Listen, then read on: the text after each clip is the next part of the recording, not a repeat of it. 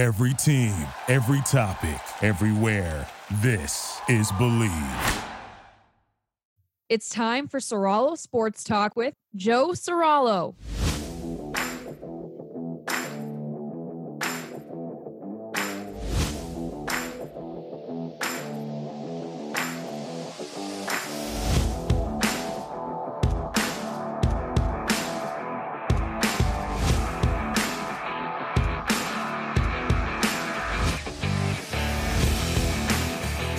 We go, episode 51 of Soralo Sports Talk, and there is just so much to unpack. My man Josh Booty is going to be joining the show shortly. He will break down all of the fantastic quarterback play that we saw in divisional weekend.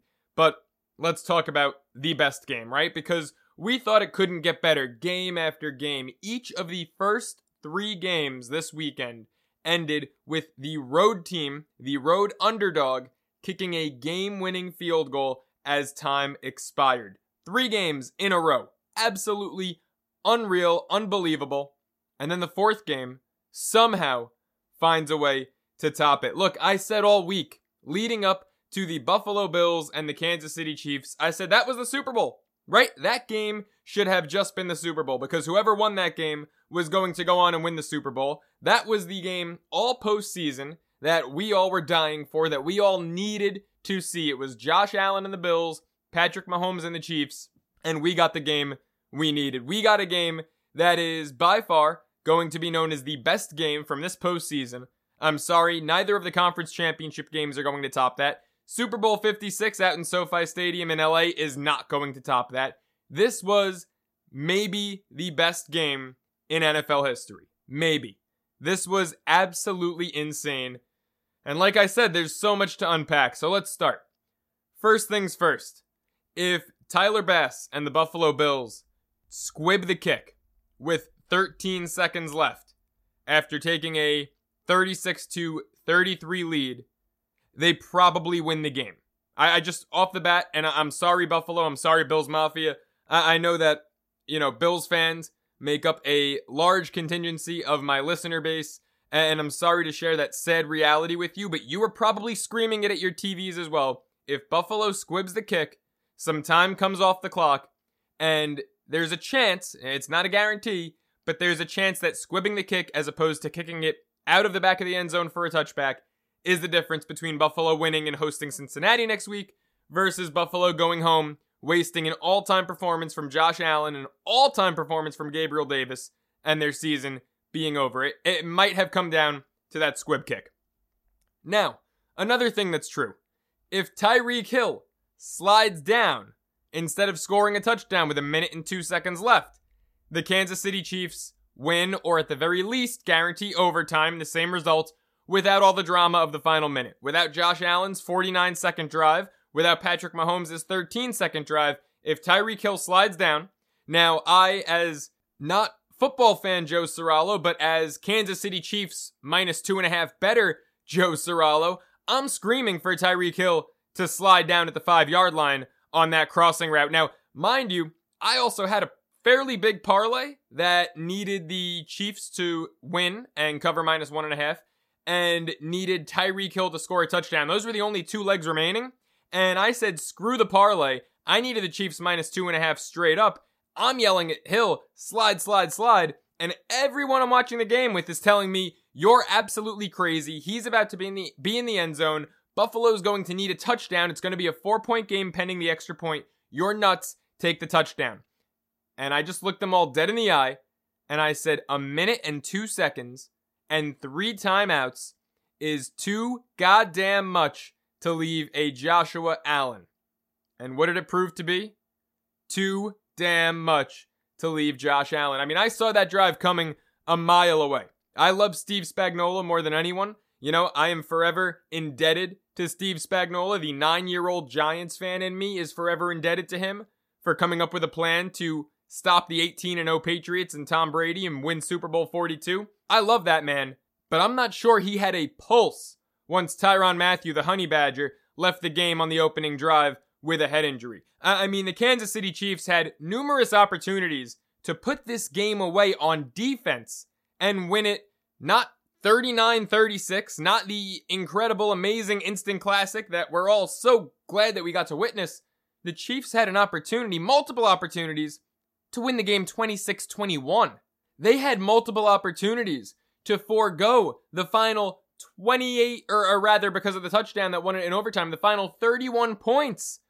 31 points scored inside two minutes in regulation and in overtime. I, I mean, that's got to be a record in and of its own right.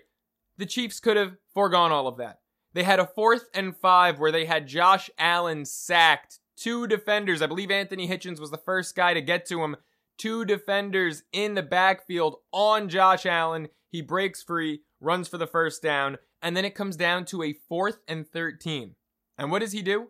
He doesn't just get the first down, he finds Gabriel Davis for what I believe was the third of his four touchdowns, wide open in the end zone, makes Mike Hughes fall down, look silly like he's on ice skates, and he's in no man's land in the back of the end zone. I, I mean, the Kansas City Chiefs to not be able to stop a team on fourth down is one thing, but to have a quarterback sacked on fourth and five and then have a fourth and 13 a couple of plays later and allow a first down and then a touchdown, that's an entirely different thing. This defense was absolutely abysmal. And the only reason that I'm not terrified for Kansas City going into next week, the only reason I'm guaranteeing you a Kansas City win next week is because sooner or later, the Cincinnati Bengals offensive line is going to catch up with them. And that's the only reason because nothing about this Kansas City Chiefs defense tonight looked convincing. Nothing about this defense looked like the defense we saw from probably the Giants game and on. I'd say is when they really started to click and finally wake the hell up. I mean, this was a, really good defense the second half of the regular season. I mean, they held Dallas. They performed great against the Cowboys. They they held the Chargers in check in that second matchup at SoFi Stadium. They took care of business, made the Raiders look silly twice in a in a very short span. But this defense was nowhere to be found tonight. And part of that is, of course, a credit to Josh Allen. I mean, I mentioned Gabriel Davis. I've already said his name three or four times. It's probably three or four times more than I anticipated saying it this episode. But I mean, 200 yards, four touchdowns, slippery as anything. You know, I talked about it earlier on Sunday. I went live on Instagram and I talked about some best bets for Sunday's game.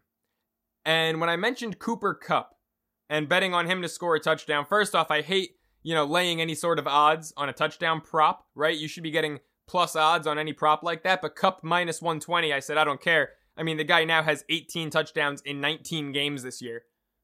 I use the word slippery because Cooper Kupp's straight line speed is not going to burn most top cornerbacks, right? It's just not who he is. He's not a young kid right out of college. He has never been an absolute burner, but he's slippery he's elusive and he gets open in any sort of situation because his footwork and his route running is so precise. Now, look, I'm not here to compare Gabriel Davis to Cooper Kupp, who just had an all time season.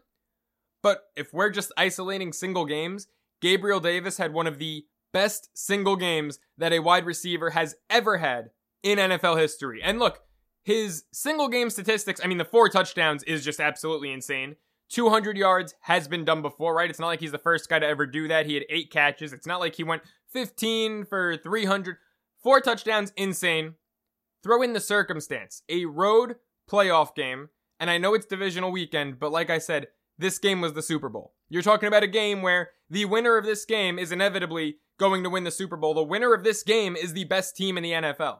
And he went under the brightest lights in the biggest spotlight and he put up that kind of game. He was Josh Allen's go to guy in every situation. His third touchdown came on a fourth and 13. His fourth and final touchdown came in a one minute drill with his team down four that found the end zone eventually in 49 seconds. I mean, Gabriel Davis was everything you want, not in a wide receiver, but in a football player. He was clutch. He had his name and number called not one time, not two times, not three times, not four times. Over a half a dozen times he had his number called, and he answered the call every single time. Gabriel Davis is going to earn himself one hell of a payday because in a game where Stefon Diggs did not really show up. And look, we're talking about the Chiefs secondary here. Tyrann Mathieu goes down on the first drive. This secondary without Tyrann Mathieu is not all everything. They lost Bashaud Breeland. I mean, Charvarius Ward, he was banged up late, and he's probably their best cornerback at this point. You know, Daniel Sorensen is a really good safety. He's a liability in coverage. And Juan Thornhill, pretty good nickel, but nowhere near the Honey Badgers effect. Uh, we're talking about a secondary that is not all that great, right? You look at both secondaries that were in last year's Super Bowl, or both teams rather, the Chiefs and the Buccaneers, who are now eliminated. What's the weakness that both of those teams have? Glaring weakness on the defensive side of the ball. It's their secondaries. And Stefon Diggs did not take advantage of that. Dawson Knox, who is usually Josh Allen's go to guy in the end zone, was nowhere to be found in the end zone. It was all Gabriel Davis all night long, and he deserves to be remembered for that performance forever. But Josh Allen has shown us that he is every bit as good as Patrick Mahomes. Don't let the result of that game, don't let the win or loss attached to each quarterback sway your opinion there. Because let's let's be honest here, and I've made this argument several times before, wins and losses are not quarterback stats, right? The win is not a QB stat. Jimmy Garoppolo barely eclipsed 100 yards, did not throw a touchdown, turned the ball over for San Fran, and the Niners won. And by the way, Jimmy Garoppolo was not responsible for San Francisco winning at Dallas either, right? Wins are not a quarterback stat. San Francisco beat Green Bay, and, and that's a game I'll get into. I'll mention it in my final word. I'll get into it with Josh Booty. San Francisco beat Green Bay because of special teams, right? Their defense did enough. Don't get me wrong, defense was fantastic. I got way more out of that 49ers defense than I expected, considering Bosa and Warner both left the game with injuries just a week before. Defense was fantastic. Special teams ultimately made the deciding plays. Offense had very little to do with it. I think Garoppolo made one or two, you know, really good throws in that game. Not great. It's not like he made an Eli Manning to Mario Manningham sideline throw. Not like he made a Ben Roethlisberger to Santonio Holmes corner of the end zone throw. He made probably two really good throws where he hit a guy in stride and let the receiver do the rest. He did not win them that game. Josh Allen did not lose Buffalo that game. And that brings me to my final point as to why we all need to realize Josh Allen is just as good as Patrick Mahomes? If Buffalo wins the coin toss in overtime, they win the game. And the NFL really needs to look into that rule. Now, look, I've seen some takes on social media, and I've seen some people say, oh, well, where was all the clamoring for the rule change when Tom Brady did that to Mahomes in the 2018 AFC Championship game? The first of now four straight AFC Championship games not just that the Kansas City Chiefs have participated in or will have participated in, but all four will have been at Arrowhead Stadium. So the first one, right? Pats Chiefs overtime. Brady gets the ball, never relinquishes it. Pats score a touchdown. Brady goes on to beat the LA Rams in the Super Bowl. People are saying, well, where was the complaining then? I thought it was bullshit then. I thought it was absolute bullshit then that Patrick Mahomes, in his first year, by the way, as a starter in the NFL, didn't get to touch the ball in overtime. Because if he did, I don't think New England was stopping him. And I think it's bullshit tonight. As, you know, like I said, the better in me who took Kansas City in this game, it was my best bet of the weekend, Chiefs minus one and a half. The better in me is happy with the result. But the pure football fan in me knows that it is absolute bullshit that Josh Allen and the Buffalo Bills did not get a chance to touch the ball in overtime. The NFL has a major problem when it comes to its overtime rules. You know, I think overtime in the regular season is bad enough with the possibility of a tie in the 10 minute clock. Fine, it's the regular season, whatever. Ties make things interesting. It's how the Pittsburgh Steelers got into the playoffs this year. So leave it if you want. But in the playoffs, in the postseason, when you are trying to determine a world champ and separate the best team in the world from the team that just wasn't quite good enough, you cannot let a coin flip determine that. Because if the Buffalo Bills had gotten the ball, if that coin landed on tails and the Bills got the ball and they they opted to receive, which of course any team would in overtime, right? The Bills would have won the game. And we'd be saying that it is the beginning of the Josh Allen era. And after Kansas City went to a couple straight Super Bowls, maybe the Bills go on a run right now, right? It all came down to the coin toss because Kansas City's defense was not stopping Buffalo. And just like how I said, you know, Tyreek Hill needed to slide to prevent Josh Allen from getting the ball back, and you say, oh, well, how do you guarantee that Kansas City, they would have scored? On the five yard line, fresh set of downs, a minute to go, they would have scored. And I'm telling you the same thing right now. If Josh Allen got the ball in overtime, he and the Buffalo Bills would have scored because Kansas City wasn't stopping anyone all night long. And so the NFL really needs to reevaluate, I think, this offseason, take a look at that overtime rule because we have had, we have now had two humongous AFC playoff games, the 2018 AFC Championship and now in 2022, I'm calling it the Super Bowl, right? Uh, the game between the two best teams in football decided by a coin toss. And that just cannot be the case. A coin toss does not differentiate, does not separate the best team in the world from the team that just wasn't quite good enough. Because in that case, it's the team that just wasn't quite lucky enough. And that's a damn shame because we just witnessed the best football game I've ever seen in 23 years. I don't know about some older folks out there. People can say it's one of the best football games of all time, but at the end of the day, it came down to a coin flip. And that's just wrong. But Patrick Mahomes and the Chiefs, right now, they're the team that advances. They're the team. I've been saying it for a couple weeks. I've been saying it since August. They're the team that's going to win the Super Bowl. When we come back, my man Josh Booty joins the show right here on Soralo Sports Talk. So stick with me, Joe Soralo. I'll be right back. And we're back here on Soralo Sports Talk. And who better to break down that wild divisional weekend than my guy, former LSU quarterback, former NFL quarterback? It's Josh Booty. Josh, what's up, man? Oh man, what a weekend! I'm glad I could join you after that. Those four games, the Saturday games were epic, and then to come back and have Sunday games that were just as good or maybe even better. Uh, as a football fan and former, I guess, player, man, I mean, it was ex- each game was so exciting. When when four games come down to the wire with kicks, you know, to seal seal games, it's it's pretty amazing football, and uh, you know, everybody got their money's worth. That's for sure. Uh, no doubt about it. And you know, I was going back and forth internally. I was like, do I want to call Josh and have him on to break down Championship Sunday next week, or do we do it divisional weekend? And the way that those games went, I mean, there's no way that the championship games come even close to what we just saw. Let's start with Sunday night. Chiefs, Bills. I'm sorry, I'm calling it the best football game of all time. Have you ever seen anything close to that, whether it was college, your time in the pros, where, I mean, you have that many lead changes inside the two minute warning in overtime? Well, I, I totally agree with you. I think those are the best two teams in football. Me and my brother Jack were talking last night as we were amongst other friends watching the game. We're like, this is really the Super Bowl, yep. uh, the best game that we've seen in a long, long time. I, I am trying to think back. I mean, I was at the Rose Bowl when Vince Young pulled off the uh, unthinkable against the Trojans uh, at USC.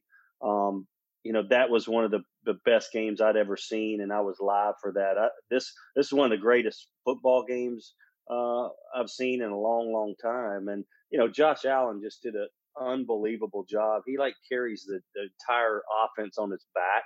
I think Mahomes has a, a few more playmakers at his disposal, and mm-hmm. that helps him. And he's certainly terrific. Now he's going to his fourth straight AFC Championship game, and this is the best young quarterback, uh, you know, on the planet. But when you think about Josh Allen and what he did on the road in Kansas City at Arrowhead, uh, just with his legs, his arm, his toughness, every each and every possession. Uh, you know, he didn't turn the ball over in the postseason. I think he he threw nine touchdowns, only had twelve incompletions. I saw that today. Someone posted that on an Instagram story. I'm like, that's impressive football at the highest level of football, you know, and yeah. and the Bills having the number one defense in all of football and Kansas City scoring 42 points against them.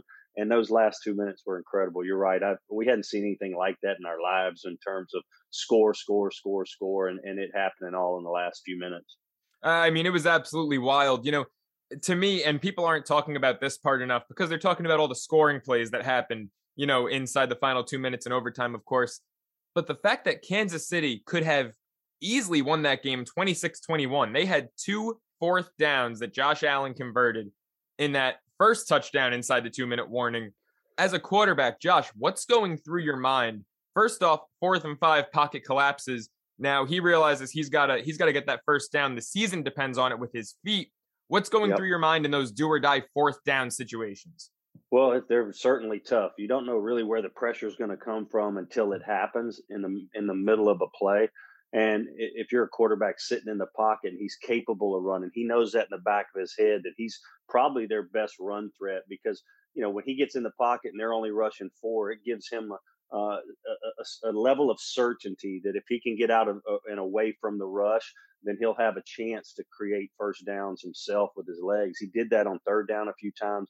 That fourth down play where he scrambled to the right or to the to the uh, I guess the low side of your television screen was unbelievable. And then he wanted to give him a little something at the end. One of the defensive backs that was trying to come up and tackle him. I mean, when you're six six and you're that physical and that fast, and when the game's moving that fast, I mean, he's a lethal weapon. And I think he had over 60 yards rushing with his legs. He he made some tremendous throws. I mean, deep downfield throws in, in cold weather too. You got to think about it. it. was in the you know high twenties. I think wind chill factor probably low twenties.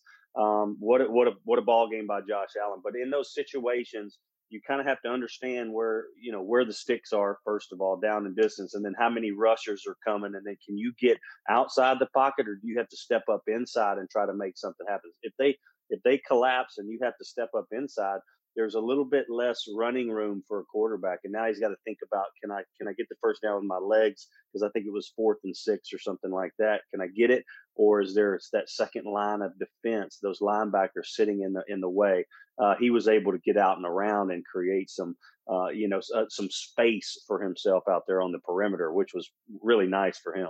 Yeah i mean that was look that was the craziest play i've seen. I, I had a lot of money probably actually put the biggest bet of my life on kansas city in that game last night. I saw and, your picks pregame. and, and so as that's going down, I'm cheering. I'm like, oh my God, they've got him sacked. And then just to see the way I think it was, and I could be wrong, I think it was Anthony Hitchens. And just to see the way Allen kind of stiff armed him and then rolled, like you said, to that low side of the TV to his right and got the first. To me, people talk about the fourth and 13 and the touchdown that happened on it.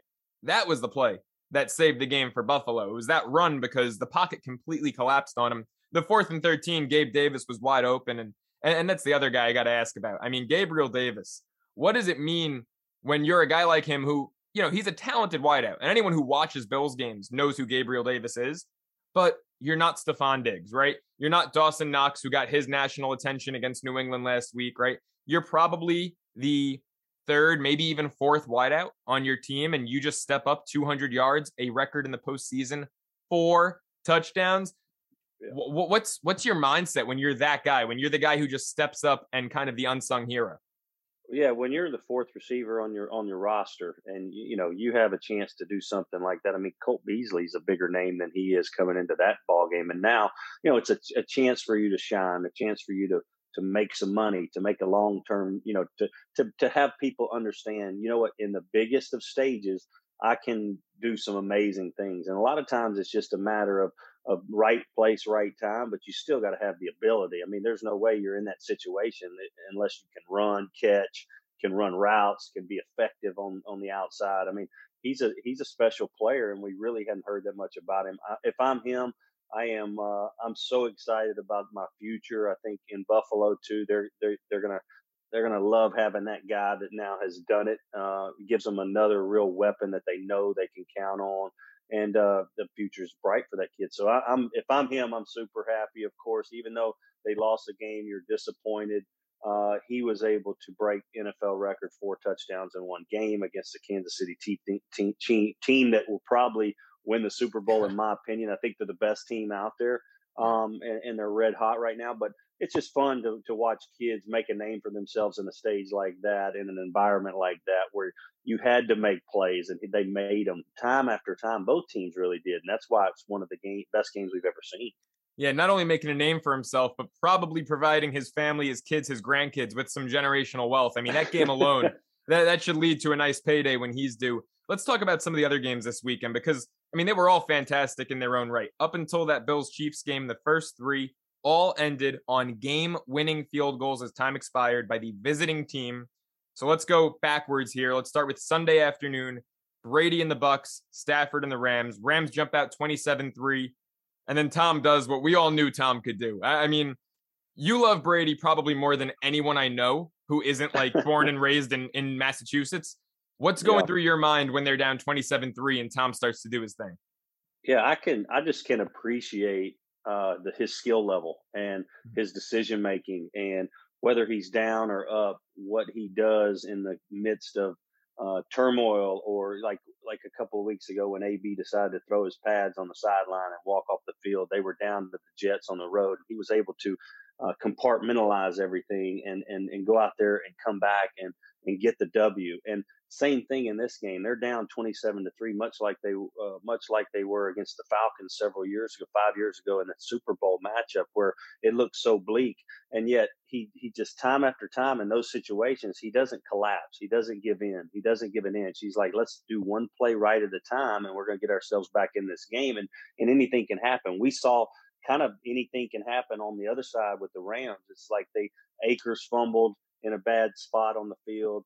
Uh, they had the pre-snap snap that Stafford wasn't expecting, uh, where they got the ball back. I mean, several things had to happen. There's no doubt, uh, and Brady's been lucky in some situations, but there's that pressure that he he he he puts on the other team because they know if you make one mistake, he's going to capitalize because he does he plays it the right way, right? He doesn't he doesn't try to do too much. He takes what they give him and it just over and over and over. And he's so good at clock management. So I think teams kind of they they they they get a little tight, you know, because he's sitting on the other side, and when momentum shifts and and he starts to do his thing, it doesn't all come at once. It's just it's methodical. Boom, boom, boom, boom, boom.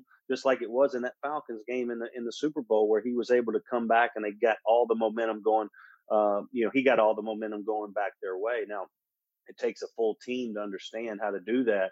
But when you got Brady making those decisions, it's the belief uh, you know, in that huddle. And so that's why he's able to do it all the time. It's just he is so good at at understanding where he's at on the field, compartmentalizing what he's got to do, and then also being very, very good with the play clock. They they scored a little bit too fast on that fourth and one with Fournette with 42 seconds because they we know the Rams have big time weapons on the outside and it hurt them because they a breakdown in secondary and I'm sure you'll want to talk a little bit about Tampa's defense breaking down at the end of the game, but Stafford made some great throws to finish out that ball game.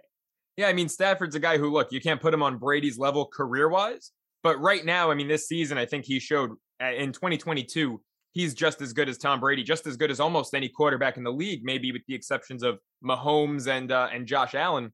Stafford's a baller. And yeah. he does have the luxury, Josh, of having one of the best weapons in football. Cooper Kupp, who I mean, when I describe him to people, because a lot of people, if they you know haven't followed the Rams closely the past few years, he kind of came out of nowhere to some this season. But he's a guy who, the way I describe his style is he doesn't waste a step. When he runs routes, he runs the most crisp, precise routes. He's elusive as hell. He doesn't beat you with straight line speed, but he just knows the exact route he's running and he knows the best way to beat you every single time. Also, a great blocker, team first wideout, what does having a wide receiver like Cooper Kupp on your team do for you as a quarterback? Oh, it makes things it makes things easy, right? I mean, it's like when you have when you have great receivers or a great run game, it's like Baker Mayfield last year with the Browns when they ran the football well. Baker looked like he looked great this year. They didn't run it like they did last year, and he looked uh, abysmal. You know, so yeah. I mean, it's just it takes every little piece. But when you've got a great receiver like that, it's like what the San Francisco 49ers in the 80s hang their, hung their hat on Jerry Rice, right? He wasn't the fastest. He wasn't the best, you know, athlete on the field, but yet he understood exactly where to be. He caught everything thrown his way. He didn't miss a step, like you said. There was not one thing that he didn't do, uh, you know, to perfection. And whether he was a four-four guy or a four-six guy, really didn't matter. He could get open. He understood how to stop and start, a lot like Steph Curry does in in basketball. It's like he plays at a different pace and then he blows by you. You know, it's Steve Nash had the same thing. Chris Paul does it in, in basketball. And it's like Cooper Kupp's a lot bigger than people think. He's six three. Uh, you know, he's over 200 pounds. I mean, he's a he's a good uh, sized receiver, right? And he he, I mean, the the sell route that he got open on on that first down that Stafford threw it to him, where they got the big chunk 20 yards, and then he beat the secondary deep on that last play that got him down inside the 20 in the red zone. Then they kicked the easy field goal. Uh, Gay hit a 30 yarder to beat him, but he ran two great routes and understood where he was on the field and how to really take advantage of that secondary and find the open spots. I mean, that's really what it is: is running to green grass and finding. Like Edelman did that for years. You know, he wasn't the fastest guy in the world, but he found green grass and and he was super. Uh, uh, you know, he was super successful by doing that. And and Cooper Kupp's got more size, more speed, more strength than even Edelman. So it's fun to watch what he's doing. You know, every Sunday. Yeah, and now you've mentioned that last play twice, and we've got to talk about it. Chris Carter on Good Morning Football was talking about that play. And I thought, you know, he brought up a great point that a lot of people don't realize. Cooper Kupp on that last post route down the middle of the field that set up the game winning field goal, he was a decoy on that play. Mm-hmm. He was meant to just, you know, draw some attention from off. the Bucks and hopefully the Rams found something underneath that could get him in range for, you know, a 45 50 yarder instead of the eventual what chip shot, you know, 30 something yep. yarder that it was. But he still sold out. He went 110% as a decoy. He ended up being the open guy and puts them in chip shot range. So if you're Tampa Bay, how do you let that happen, right? I mean, selling out on the blitz, don't you just want to send the game to overtime? Like, you know, you played for Bruce Arians in Cleveland. What's going on there between Arians and Todd Bowles? How did that mistake happen? It's a breakdown in coverage for sure. You got no time. They had no timeouts either, so mm. they can't stop the clock. And when Winfield got beat deep, in that situation. You you cringe because you've seen it happen. I've seen it happen before. I think in a Viking Saints game a couple years ago, where something weird happened. Twice. I think it was two years in a row. The Saints got beat on funky plays at the end of the games. And yeah, the playoffs. Minnesota Miracle with Stefon Diggs. The Minnesota, yeah, with Diggs on the sideline. Um, you just can't let that happen. So that's a serious breakdown. But Todd Bowles, the defensive coordinator, is a defensive back guy. Like he wants to make sure those guys are in the right place at the right time all the time. And so I bet you he couldn't sleep last night because, and he was a defensive back coach when I was in Cleveland for three years with Bruce Arians. So I've known him forever. But, but I promise you, you know, those things can't happen if you're going to win a Super Bowl because every little thing matters. Stafford, uh, kudos to him for seeing that, that Winfield was a little bit low and that, that there was a chance for Coop to, uh, uh, Cooper Kupp to run right by him, and he did it, and he laid up a perfect pass. I mean, it, it's hard to even try those passes in those situations. But when you saw him, uh, I think probably leave the line of scrimmage and Kupp, Kupp understanding where he's at, and then Stafford understanding where Winfield was at on that play, he just was able to to do something really amazing for the Rams and, and hit that big ball. Yeah, I think yesterday we really saw what chemistry can do, and, and you see you know, every week but specifically Cooper Kupp and Matt Stafford having that chemistry to understand, like, hey, you're probably a decoy on this play, but you know, if I got you, I got you. And then Travis Kelce sp- uh, spoke about it on the game-winning touchdown in overtime, Kansas City Buffalo, how Mahomes just audibled, do what you want, do what you want at the line of scrimmage, and Kelce just got open in the corner of the end zone. That literally unspoken chemistry where guys just have the you know the understanding that if one of them's open, they're going to get found. I, I think ultimately at the end of the day, that's what separates the best teams from the teams that come up just short. I agree. I think there's certain situations on the field where a defense can take something away, but they have to they give you something by taking something away. You can't defend every little thing or every inch of grass. We talk about every blade of grass. Uh, you know, if you if you can if you've got great players on the perimeter and you've got a great tight end and you can run the football, and you you have great uh, you know you have great screen game or whatever. It's like for many years the Patriots had some of all that balance. It's like it's it's it makes it so difficult for a defensive uh, defensive team to stop uh, down in down out. And when you give quarterbacks four downs in in prevent situations or in two minute drill situations, uh, percentages go way up, right? Because you know it's like you, you you're almost playing backyard football, when you've got a guy like Josh Allen or Mahomes or Stafford or Brady, and you give them four downs, those guys are super lethal because they're super comfortable, and then they understand where everybody's at on the field, and then they can determine where to go with the football and create big plays and big moments. And like when you've got receivers like Kupp and Kelce, it makes things just tremendously even better, you know, for guys like that. Mike Evans, we saw him yesterday go right by uh, Jalen Ramsey. That was a big play in that ball game, you know, and Brady was able to see it and hit it. And when you can see it and hit it, and those guys are special on the outside, then now you got something really, really good. Well, there's two more guys that have some of the best chemistry in the league, and it's about time we give your LSU Tigers their propers here. Joe Burrow, Ja'Marr Chase. I mean, you know, we're calling Cincinnati LSU North right? It's like an extension of the Baton Rouge campus. Uh, what's going on there is incredible. Year two for Burrow, year one for Chase. They're going to the AFC title game. And it's been overshadowed by, you know, yesterday Brady's loss and then the Bills Chiefs game. But what the Bengals did, going to Tennessee, knocking off a one seed, they're having an incredible season. I mean, you've seen Burrow longer than most of us have. But what has he done this year in this run specifically that even has you surprised? I think it's his toughness, man. I, it, that's what I keep going back to is his confidence and his toughness. He got sacked eight times yesterday.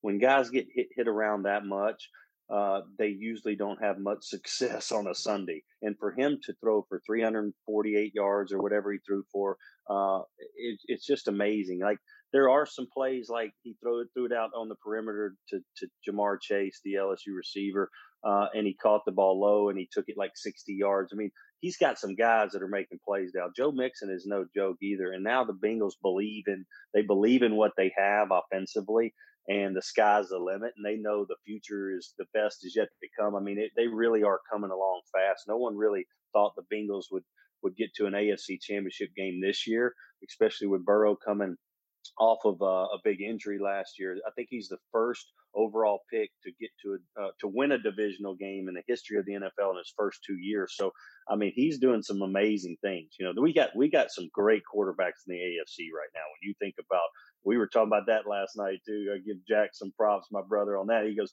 "Man, the AFC's got some great QBs. I mean, across the board, you can really." Uh, look at some of the things that they're doing and go, wow. And Burrow's just one of those that are at the very top, uh, you know, of, his game, and and to be able to be that good this early uh, is pretty special. So they're they're fun to fun team to watch. Yeah, no, no doubt about that, man.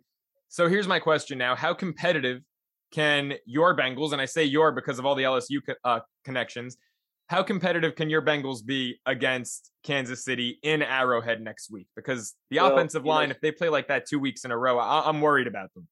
I am too. You know, I think the vulnerability of the Kansas City Chiefs is in the back end of their defense. And, mm. you know, Tyrann Mathieu went out yesterday and that caused some real issues for them in the secondary. And Josh Allen was able to hit some of those big plays that he needed to hit and they were able to move the football.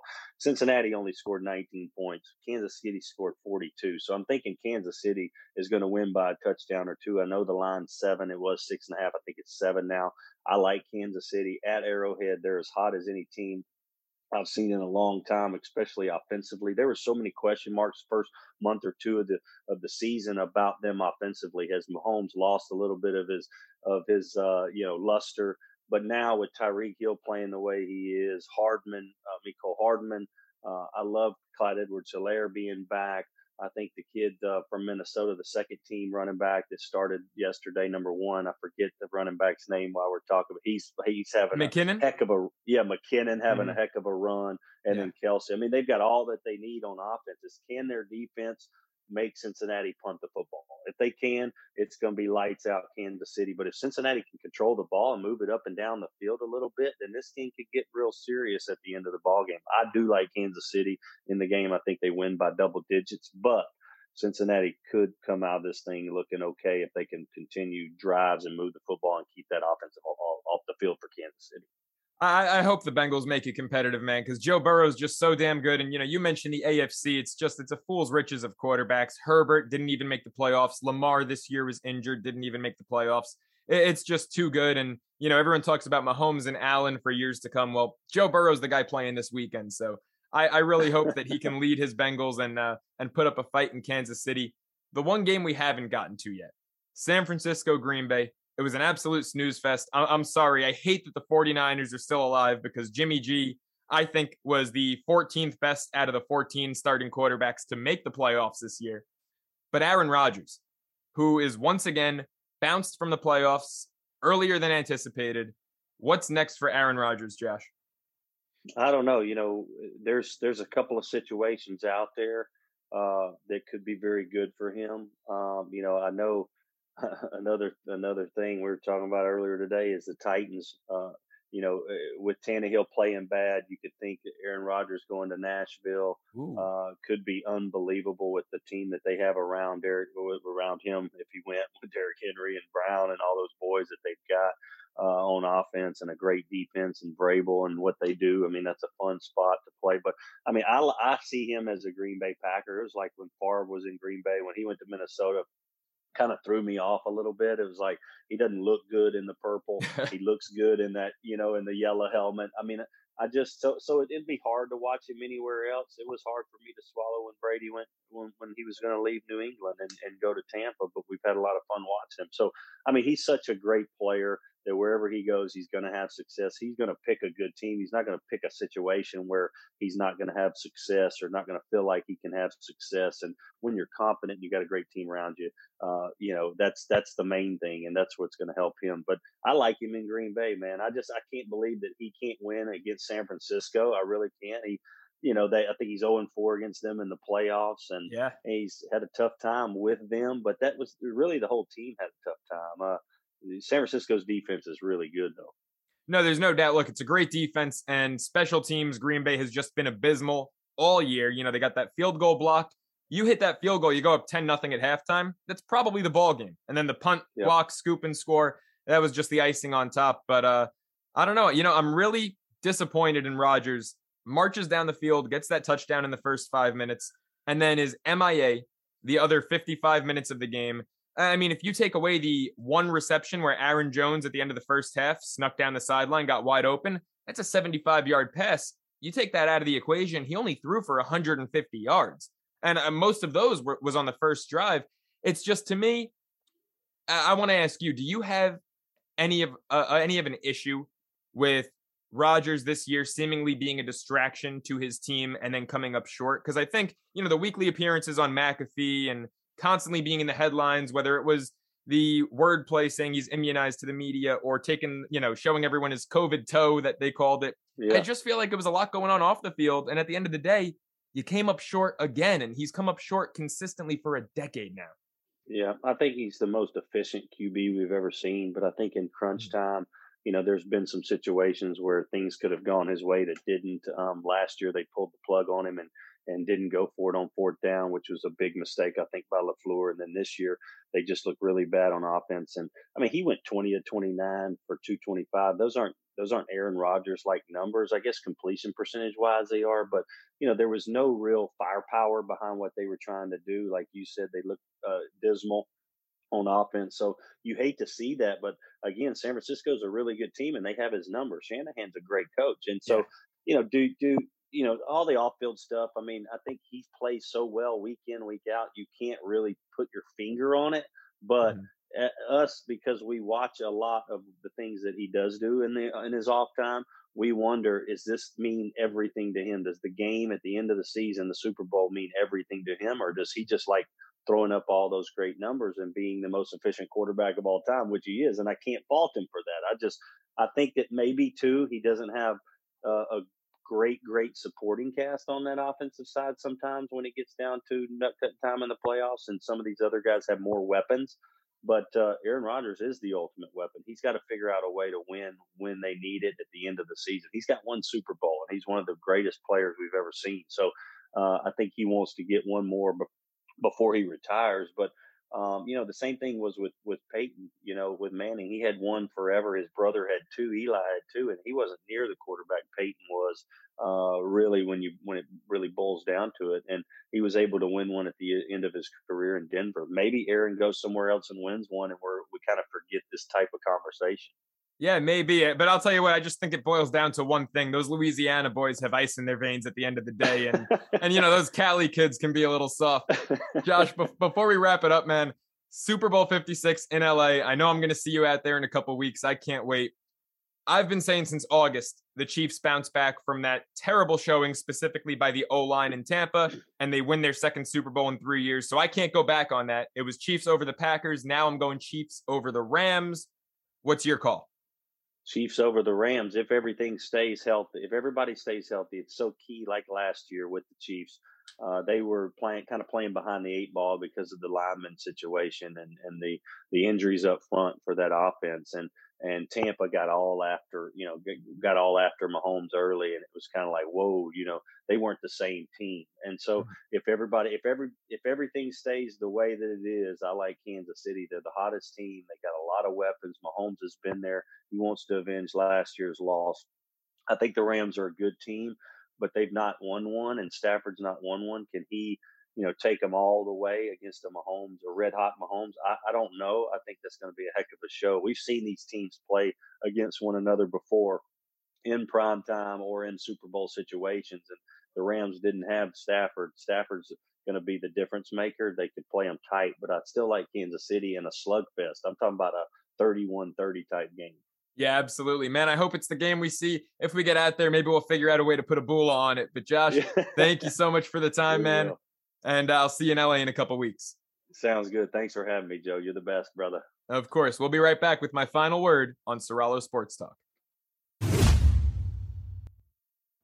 All right, it's time for my final word here on this episode, episode 51 of Soralo Sports Talk. What a great spot. It always is. Doesn't even surprise me at this point. My man Josh Booty breaking down all the games from this past weekend with me. And you know, it's really not fair because we only get so long on this show. And, well, we get as long as I want. It is a podcast, but, you know, not too many people want to listen to a two hour show. And so we didn't even get to really break down in full games like the Buccaneers and the Rams, right? Where the Rams go up, you know, at halftime, what was it, 20 to 3, and then squeak out a 30 to 27 win. The game's tied at 27. We didn't even get to dive too deep into Burrow and the Bengals going into Nashville, stomping out the Titans. Uh, I mean, all of these amazing games this week, and There was not one dud. And I opened up last episode, episode 50, by saying that the reason I waited until late in the week to have the episode that I didn't do an episode right after Wildcard Weekend was because the games were duds, right? There was one good game. It was San Fran and Dallas. And then there were five duds. And this weekend, divisional weekend, which I always say is the best weekend of football every year, not a single dud, right? Every game came down to a score on the final play. First time that's ever happened in divisional weekend, right? Three field goals. I mentioned the first three games, three game winning field goals as time expires by the road dogs and then in the final game, the home favorite scores a touchdown in overtime to end it. Absolutely unheard of, unimaginable, right? You could not think this up. You could not dream this up that in a weekend where there are four games, each and every game would come down to a score on the final play as time expires, or in the overtime case, you know, sudden death situation. You can't make it up. So while I, I don't get to give the Rams and Bucks and the Bengals and Titans the time that those two games deserved, we've got to talk about the situation in Green Bay. Because this was probably the worst game of the four in terms of fun. I mean, it was just as tight, just as close as every game. Had the late excitement, San Francisco blocking the punt, scooping it up for a touchdown. But this was the worst game. Because the Green Bay Packers should have made sure that this was the one game all weekend that wasn't all that exciting, that wasn't fun. This was the game that should not have been fun. Why? Because Jimmy Garoppolo was far and away the worst quarterback of the eight still standing. In fact, if you go back to wild card weekend, and yes, I know Jalen Hurts is included in this group, and I know that a 70 year old Big Ben Roethlisberger is included in this group. I would say if you go back to wild card weekend, Jimmy Garoppolo is probably the last quarterback of the 14 total that made the playoffs that I'm picking on my team. Right? If we're at recess and I'm picking a quarterback for some two hand touch football, Jimmy Garoppolo is the last one I'm picking. I'm picking Jalen Hurts before him, and I'm even taking Ben because I trust his arm at the end of the day more than I trust Jimmy G's. He has no business advancing. And it stinks because the 49ers deserve this from a team perspective. They have a hell of an offensive line that just really hung in there all day long. Green Bay had a pretty good pass rush, but the 49ers offensive line, especially when it came to moving the ball on the ground, really tough. Deebo Samuel is a stud who deserves to be on every TV screen in the country, does whatever he's asked like it's college football, receiver, running back, doesn't matter, right? That defense is absolutely incredible, reminding everyone hey, we were in the Super Bowl two years ago down in Miami because of our defense. And then the special teams, which people have actually criticized. Kyle Shanahan has said his special teams unit has given him headaches all year. And that's what won them the game. They blocked a Mason Crosby field goal at halftime that if he hits that field goal, Green Bay goes up 10 nothing. We don't even get to the situation in the end of the game where the scoop and score on the blocked punt ties things up and then they have a chance to win it, right? Crosby hits that field goal. That's it. That's the game at halftime. 10 nothing at halftime is that's too much for San Fran to overcome right there. So first special teams does that. Then, which I've already mentioned twice now, they block the punt, scoop and score, and all of a sudden, holy crap, it's in our defense's hands just to get us the ball back and give Robbie Gould, who in his, I guess at this point, 15, nearly 20 year career, has never missed a kick in the postseason. Now it's on him to win us the game. And I mean, you know, we saw Harrison Butker almost lose it for the Kansas City Chiefs. This is a guy who, statistically, is the second best kicker of all time, right? Most accurate kickers of all time. In fact, there's only two that have hit over 90% of their kicks in their career. It's Justin Tucker, the GOAT, best kicker of all time, and then Harrison Butker, 90.1% of his career kicks going into that game against Buffalo. Robbie Gould happens to be the guy you want in the postseason. Robbie Gould won it for San Fran, right? He was one of those three visiting away kickers to kick game winning field goals as time expired, but he should never have had a chance to. And it is time to stop feeling sorry for Aaron Rodgers. There is no room to feel bad for Aaron Rodgers anymore. We have made too many excuses for his postseason incompetence, for his failure to win the big game. We have blamed it on Brian Gutekunst and not using his draft picks or not signing enough free agents to put a roster around Aaron Rodgers that can win a Super Bowl. We have blamed it on coaching. We've said that Mike McCarthy forgot how to manage games, that he was out of touch, and Aaron Rodgers needed a young new mind, enter Matt LaFleur and three straight 13 win seasons. And yet, Aaron Rodgers, at the end of the day, gets what he asks for. He gets a restructured contract, an opportunity to make this his final season in Green Bay, announces through some cryptic Instagram crap that it's his last dance trying to be Michael Jordan. He gets what he wants, and he lets his team down. He marches down the field on the opening drive and scores a quick, easy touchdown in five minutes to go up 7 0. And you think Green Bay is going to win this game 28 to 13. And then the rest of the game, he lays an egg. He fails to make throws. If you take away that one play at the end of the first half when Aaron Jones just snuck out into coverage and was absolutely wide open, you take away that 75 yard pass to Aaron Jones right there, and Aaron Rodgers only threw for 150 other yards in the entire game. He did nothing to help his team win. In the second half, he was absolutely useless. He missed throws, he complained, he didn't prolong plays the way we saw Patrick Mahomes numerous times. Patrick Mahomes' pocket collapsed and he extended plays. Now, Aaron Rodgers said he loves the snow because everyone else around him is slipping and sliding and it slows things down and he knows what he's doing and everything around him slows down, but he's still moving at game speed. Aaron Rodgers was probably moving both mentally and physically the slowest I've ever seen him.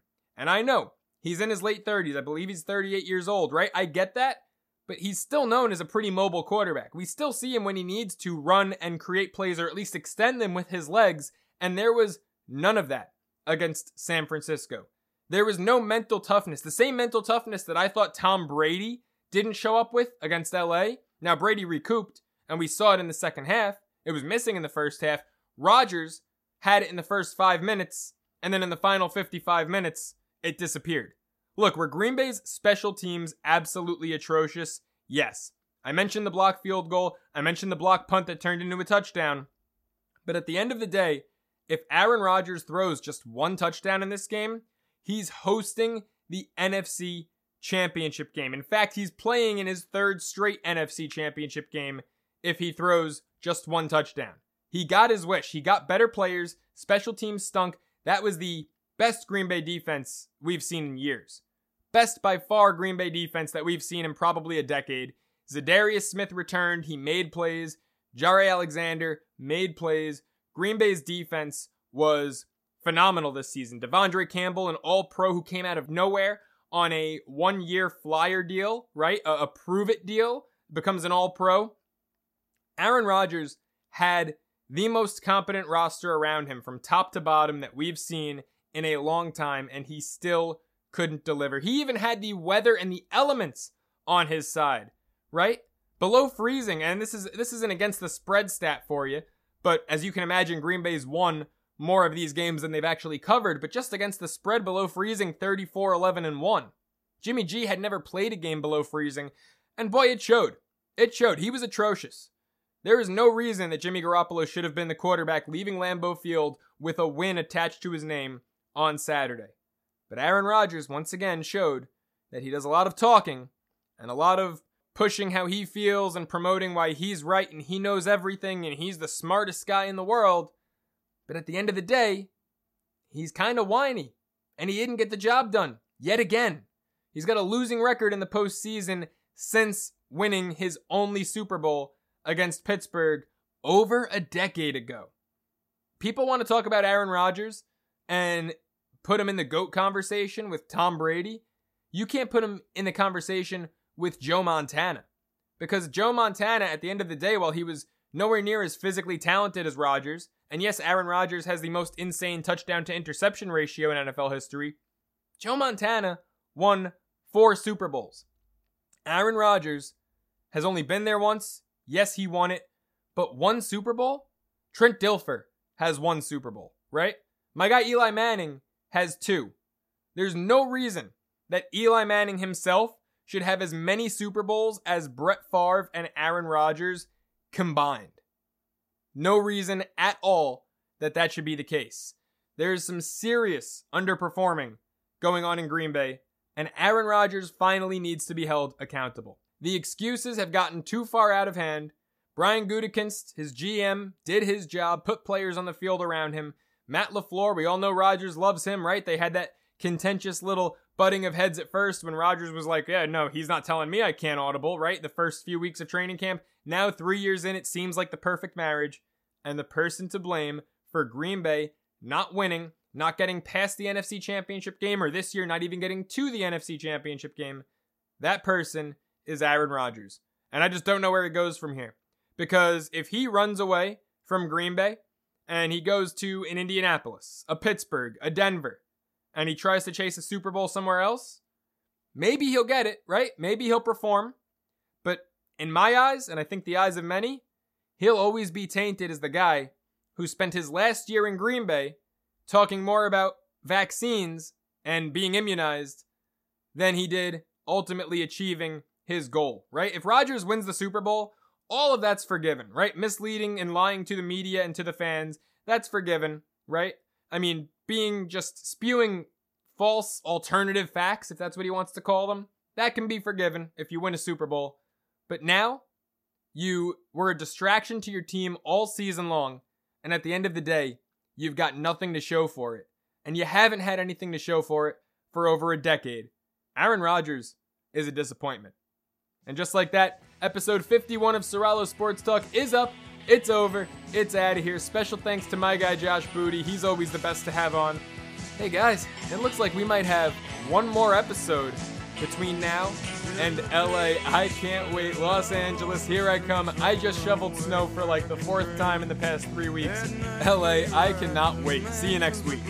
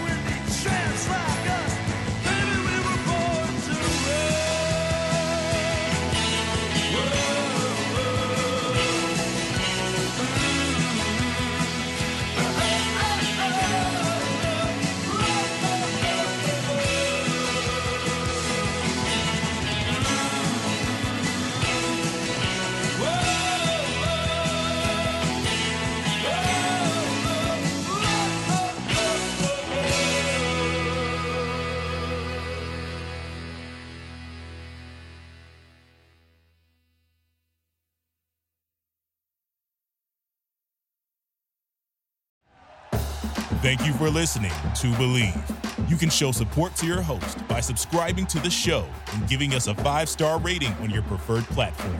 Check us out at Bleav.com and search for B L E A V on YouTube.